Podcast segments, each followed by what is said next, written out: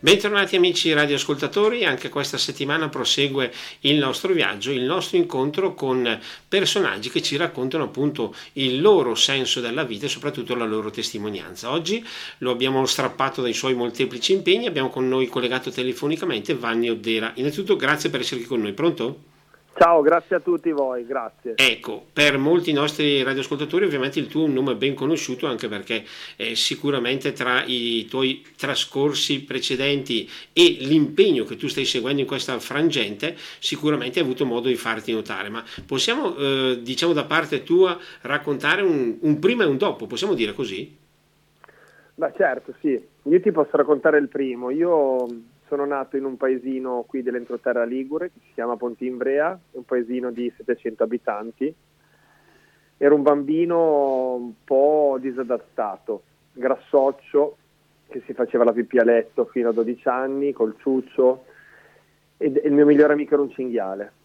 Poi in prima media ho fatto il primo grande salto, ho iniziato a entrare nella società e di lì comunque ho sempre avuto la passione per le moto, moto che i miei non mi hanno mai comprato e poi col primo lavoro verso i 18-19 anni me la sono comprata e di lì è partito tutto. Ecco. Quello che dico io è che è volere è potere, perché io in un paesino così dove nessuno va in moto, dove nessuno mi ha mai aiutato, sono riuscito ad uscire proprio con la mia volontà.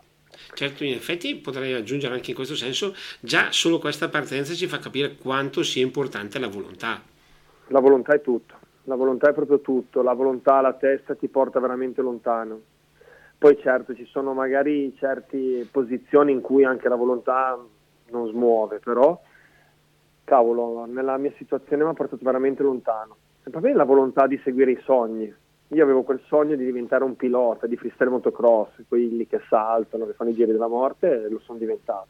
È stato bello perché sono riuscito a fare della mia passione il mio lavoro.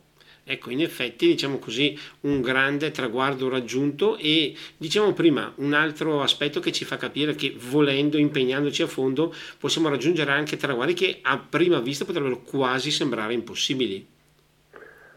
Sì, beh, se te pensi io sono anche dislessico, però ho scritto due libri. Cioè, la volontà è proprio tutto nella vita. Però ripeto, poi ci sono determinate occasioni in cui anche la volontà non serve, però io ho visto anche in tutte le malattie, in tutte le situazioni che seguo, che la volontà è una medicina veramente importante. Tanto. Ecco, noi abbiamo parlato di senso della vita. C'è stato un momento nella tua vita invece che, in cui tu hai davvero capito qualcosa in più sul tuo senso della vita? Guarda, io sono stato uno dei piloti più bravi al mondo fino al 2007-2008, quindi il 2009 era ero la coronazione di tutto, no? ero a Mosca, fatto una gara internazionale, sono andato a podio, mi, mi aspettava la serata, la, la, festa, donne, tutto. Salgo su questo taxi e la prima cosa che sento è una, puzza di, una forte puzza di pipì. Mi rivolgo anche male al taxista, in quel momento lo guardo negli occhi, uno, ho visto che lui era uguale a me, identico. L'unica cosa che cambiava è che era senza gambe ed era seduto sulla sua pipì lì mi sono reso conto di quanta fortuna ci vuole nella vita per nascere sani, per nascere in una famiglia giusta, in una nazione giusta, cioè lì mi sono reso conto che costanza, bravura non bastano, non bastano. Quindi quella notte lì ho dato tutta la vincita al taxista, me ne sono tornato in hotel e lì ho iniziato a pensare come avrei potuto migliorare il mondo intorno a me. E l'ho fatto con la mototerapia, dando la mia passione, il mio saper usare bene la moto, saper far godere le persone a vedere quello che faccio, e l'ho dato agli altri, a chi, a chi è fragile. Ecco, questo incontro possiamo dire che per te è stato un rivelatore, quindi? Ma secondo me sì, perché se tu pensi questo mezz'uomo in due minuti mi ha cambiato la vita, due minuti. Poi magari stai insieme con persone per anni non ti cambiano di una virgola. È stato boh, mandato dal cielo. Certo, tra l'altro in effetti eh, ha fatto capire anche a te quanto ognuno di noi nel suo piccolo possa ritenersi fortunato perché c'è la possibilità sempre di guardare avanti e magari anche di scontrarsi con problemi forse meno irrisolvibili di quelli di altri. Sai cosa, cosa penso? Che siamo tutti uguali, tutti uguali. Il problema è che quando nasciamo nelle nostre mani vengono messe determinate risorse. C'è chi, chi le sa prendere e chi no, però c'è anche chi li sa prendere e chi non ne ha. Perché io mi, mi sono reso conto che tu puoi essere talentuoso, bravo e tutto, ma se nasci nel posto sbagliato non esci, non esci. Eh sì, questo è, ah, sic- è, è, sicuramente fondamentale. È, è, duro da mandare giù, è amaro. Come certo, stai dicendo è innegabile però, purtroppo. Innegabile. E una cosa che volevo chiedere, dopo allora questo incontro tu mi dicevi che hai cambiato sia modo di pensare che di vivere. Totalmente. Ho iniziato a condividere la mia vita agli altri. Che condividere non vuol dire essere un supplizio, diventare Maria Teresa di Calcutta. Eh? Condividere è veramente semplice vuol dire che quel momento bello della vita che hai, di spensieratezza, di, di benessere, lo condividi con qualcun altro, quindi non te lo levi e non ci lavori neanche, perché tanto lo stai già facendo, basta condividerlo. Ecco, in questo senso eh, ci racconti qualche episodio di questa tua nuova attività, come si svolge, quali sono i tuoi tempi, i tuoi, progr- i tuoi programmi in parole allora, Semplicemente io come lavoro faccio demo sportive e show di freestyle motocross in giro per l'Italia, l'Europa, il mondo. Quindi mi sono chiesto, ma quando vado a fare qualche gara, qualche evento, qualche show? La mattina la dedico a, alle fragilità, ai disabili e alle persone ospedalizzate. Cioè, le strutture le ho già lì. Eh, lavoro un po' di più, ma mi appaga molto di più tutto nella vita, tutto. Cioè, do un senso.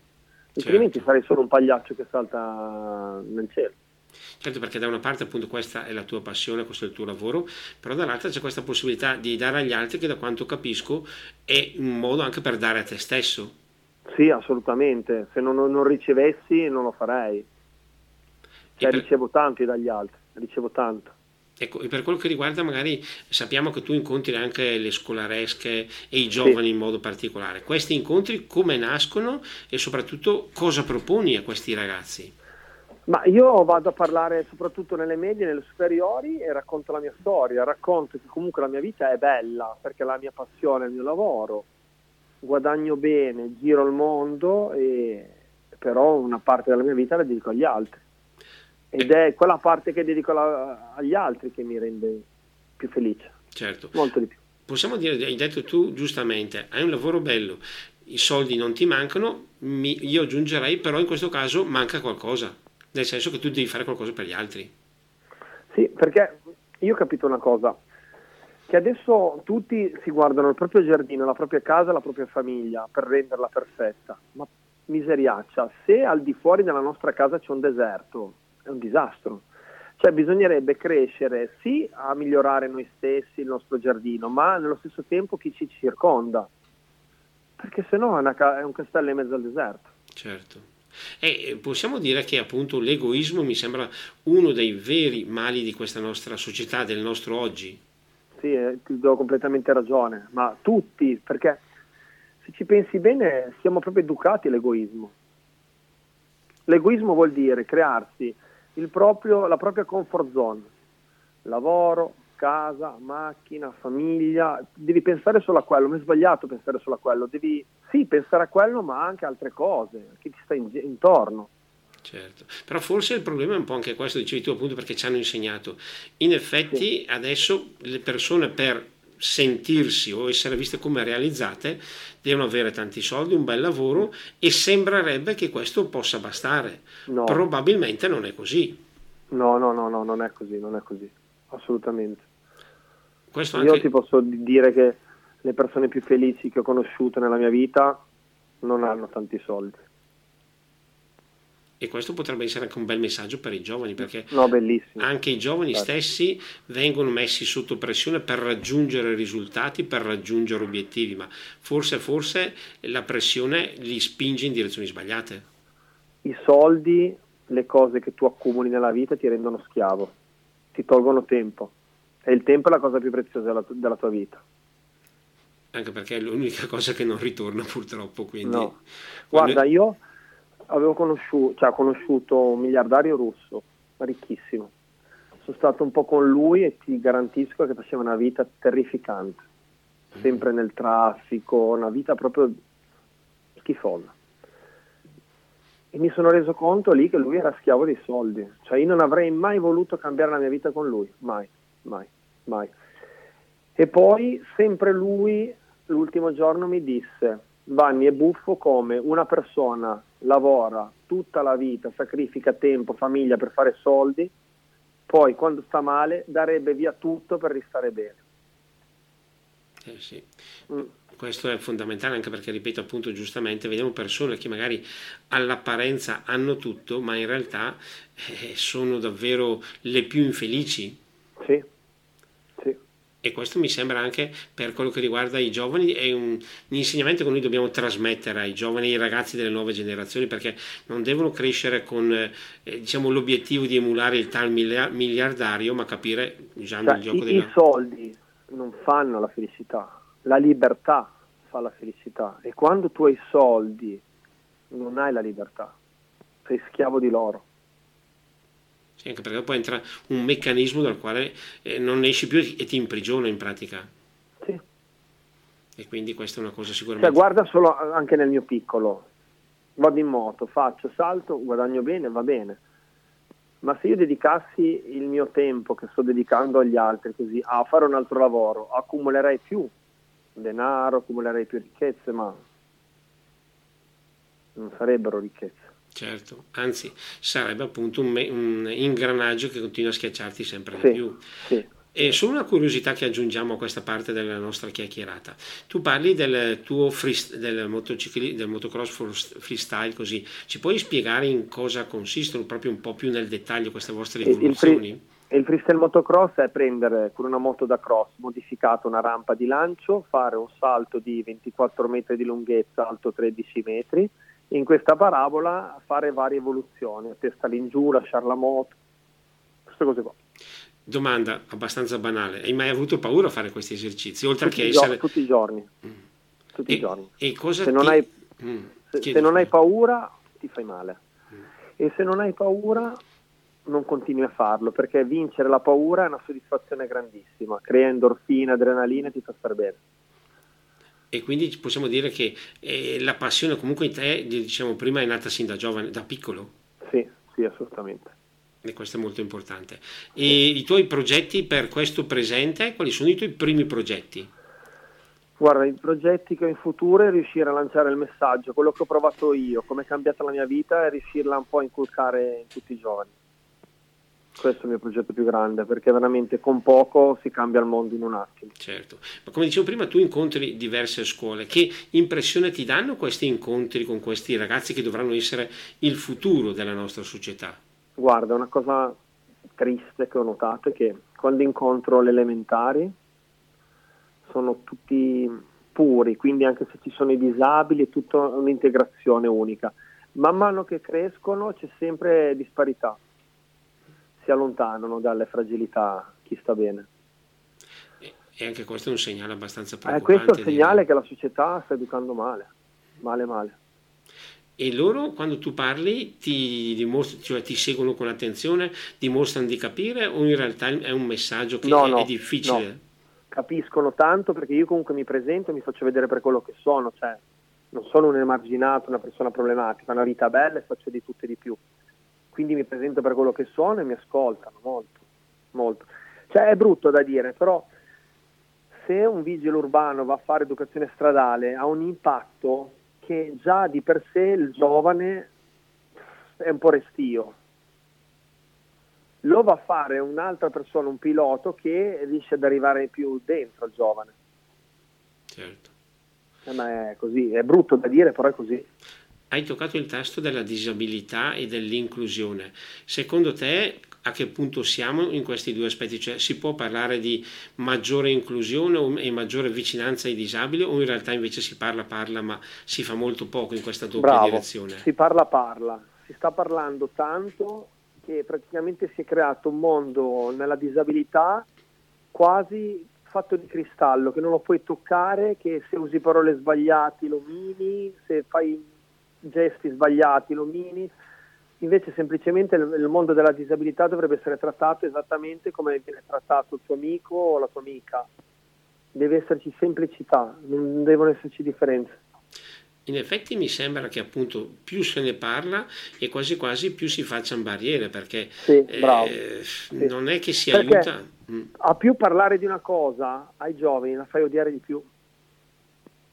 E questo è sicuramente un aspetto... Sì. Ecco, una cosa che dicevamo prima comunque, tu quando, tra virgolette, prima di questo incontro famoso che ti ha cambiato la vita, eh, sentivi prima dell'incontro che ti mancava qualcosa o sì, che eri in cerca iniziavo, di qualcosa? Iniziavo a sentirlo, sì, sì, iniziavo a sentirlo. Infatti secondo me è arrivato proprio il momento giusto. Fosse arrivato magari cinque anni prima non l'avrei colto. Perché tu hai avuto diverse esperienze, magari anche di ricerca. Non lo so. Secondo me la vita è fatta di attimi, in cui l'attimo giusto ti fa cambiare. E in questo caso hai trovato quella che, come abbiamo detto prima, era la tua strada. Sì. Ecco e questo è sicuramente importante. A livello anche, diciamo invece, di futuro, cosa vorresti chiedere tu al futuro, da una parte per quello che riguarda la tua attività e poi dall'altra invece un po' anche per questa società che tu conosci attraverso i giovani? Io al futuro vorrei proprio chiedere di riuscire a staccare i giovani da questo stereotipo di ricchezza, di successo, di, di sesso così come stanno portando avanti tutti. Che veramente è stato sbagliato perché sgretola tutti ti sgretola tutte le vie della vita. E mm, vorrei riuscire a fare di più riuscire, anche a parlare di più nelle scuole riuscire a cambiare questo pensiero perché se riesci a cambiare questo pensiero la radice lo cambi lo cambi certo, altrimenti eh, non si può dare, senza un esempio, senza una testimonianza, anche i giovani eh, possono ben difficilmente cambiare. Sì. Anche perché sono stati, diciamo, inculcati in determinati, io li chiamerei disvalori, perché una volta si parlava anche di valori, ma adesso mi sembra che eh, si parli di tante cose, ma sembra che lo spazio per i valori, quelli che possiamo intendere in positivo, sia sempre più ridotto, più ristretto. Quello sì, però dobbiamo anche tenere conto di una cosa, non la mia generazione, ma quella prima, comunque ha vissuto un periodo storico in cui andava tutto bene, sai, nel dopoguerra, quindi si sono accumulate ricchezze, pensioni e tutto, adesso invece ai giovani di adesso non lasciamo niente, solo problemi. Questa è una cosa che bisognerebbe prenderne atto, quando anche una persona più adulta dice a un giovane ma tu non hai niente da fare perché ti comporti così, anche perché comunque gli abbiamo lasciato un mondo che è spapolato, che è tutto da rifare. Perché tra l'altro comunque in passato, anche solo, io faccio esempi più o meno casuali, ma dal posto fisso al, a certe prospettive qualcosa di stabile c'era Adesso sì. mi sembra che questa stabilità sia decisamente venuta meno, soprattutto anche per chi si eh, affaccia diciamo, a, a dover costruire la sua vita. 40 anni fa, 30 anni fa, 40 anni fa, se tu avevi un posto fisso ti potevi comprare la casa, la macchina e se ti andava anche abbastanza bene ti potevi comprare una seconda casa, ti facevi le vacanze, adesso non è più così. Cioè i giovani possono fare questo, però prendendo dai, dai, genitori. Certo, anche solo l'idea di farsi una famiglia, tra virgolette, adesso no, è, mo- è, molto complicata, sia per il fatto economico, ma anche proprio per il fatto stesso dei punti di riferimento, perché farsi una famiglia e magari non avere un posto di lavoro. Guarda essere... che adesso si lavora di più rispetto a 30 anni fa. Cioè è strano perché la tecnologia dovrebbe portarti a lavorare di meno, invece la tecnologia è andata avanti, ti porta a lavorare di più. Eh sì. Si lavorava di meno 30 anni fa rispetto di adesso. Poi diciamo magari si lavorava meglio, adesso invece si lavora con più pressione, più stress, più Sì, ma si, lavora, si lavora, di più adesso, mm. si lavora di più. E però, poi con più pressione. Però diciamo si lavora di più, ma secondo me i risultati sono minori. Assolutamente. Non è che lavori di più e di più, lavori di più per riuscire a stabile, ad avere il tuo lavoro normale. Mm per, solo per pareggiare bisogna fare molto di più, cioè gli sforzi che venivano richiesti appunto 30-40 anni fa adesso sono aumentati senza dubbio. Assolutamente. Su, visto che abbiamo parlato prima di valori, eh, secondo te eh, c'è un valore al quale possiamo noi attaccarci, sul quale costruire una sorta di, visto che siamo in primavera, di rifioritura della nostra società? Il tempo il valore più importante è il tempo, dobbiamo valore, valorizzare il tempo che non torna più indietro e non ce lo possiamo più comprare. Una volta che è andato è andato.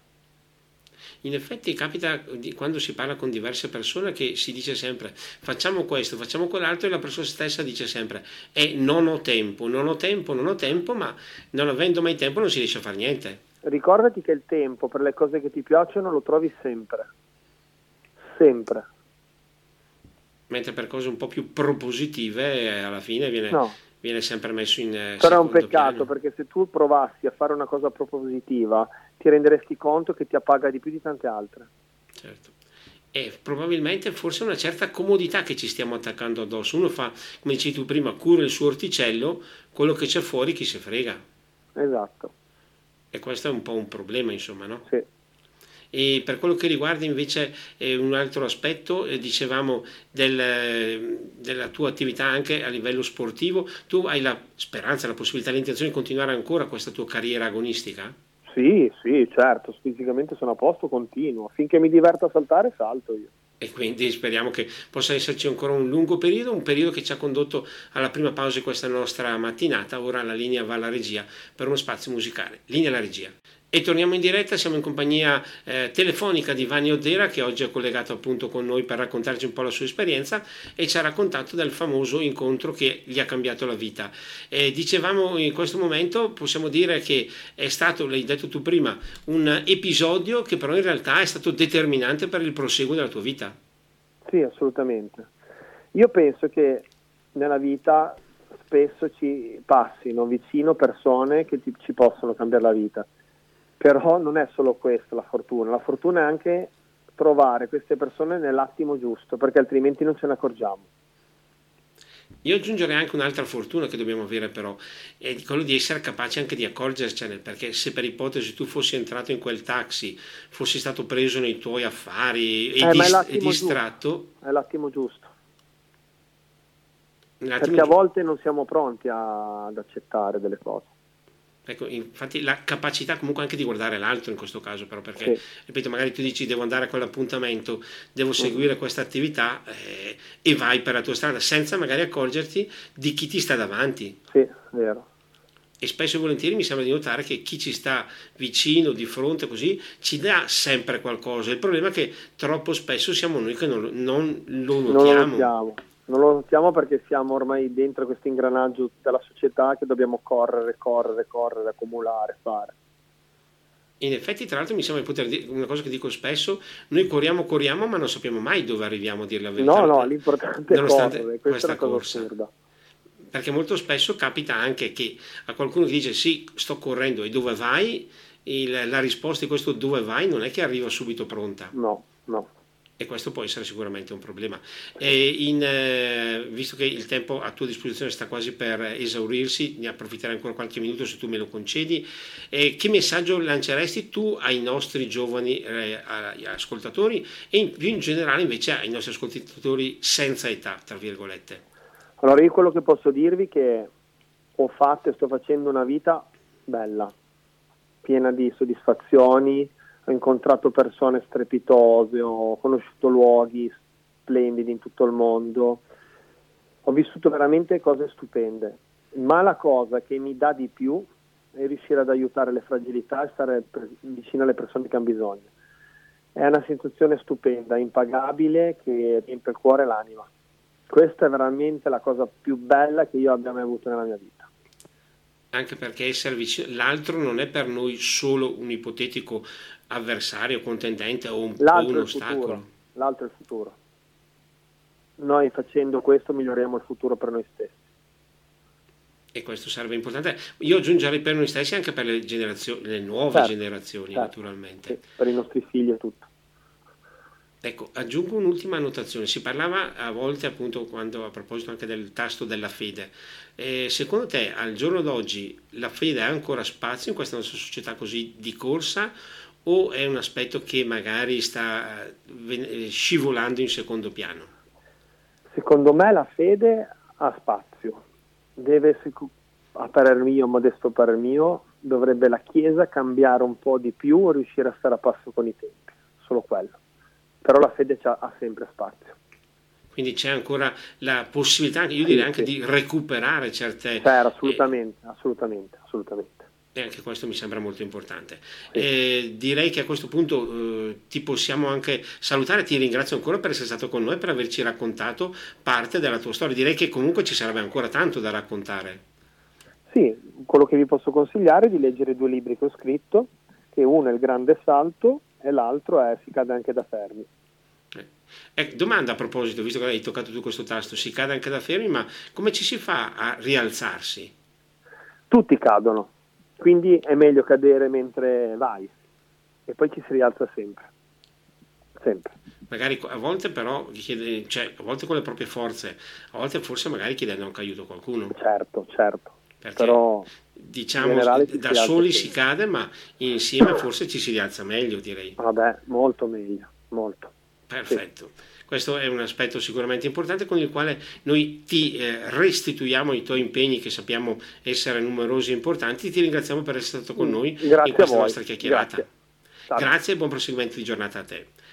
No, ringraziamo quindi Vanni Odera per essere stato qui con noi. Noi ne approfittiamo per dare la linea alla regia per uno spazio musicale, poi torneremo in diretta per concludere il nostro incontro di questa settimana. Linea alla regia. E torniamo in diretta dopo lo spazio musicale. Abbiamo già salutato Vanni Oddera che quest'oggi è rimasto con noi. Abbiamo voluto proporvi questo incontro dalla Liguria con un personaggio che nel corso della sua vita ha avuto diverse fasi una prima fase, quella più giovanile, diciamo di notevole spensieratezza, se vogliamo usare questa sorta di eufemismo, e poi c'è stata questa sorta di conversione che lo ha portato a dedicarsi in modo particolare ai disabili e ai giovani per, come diceva lui, costruire qualcosa. Lui oggi eh, siamo riusciti a trovarlo a, diciamo, tra uno spazio e l'altro di suoi appuntamenti, ma ci sembrava interessante proporlo ai nostri amici radioascoltatori proprio per raccontare loro quello che nella vita si può fare, da una parte sempre cambiare cambiare anche delle condizioni più delicate e poi seguire la volontà come punto di riferimento per raggiungere i traguardi più significativi.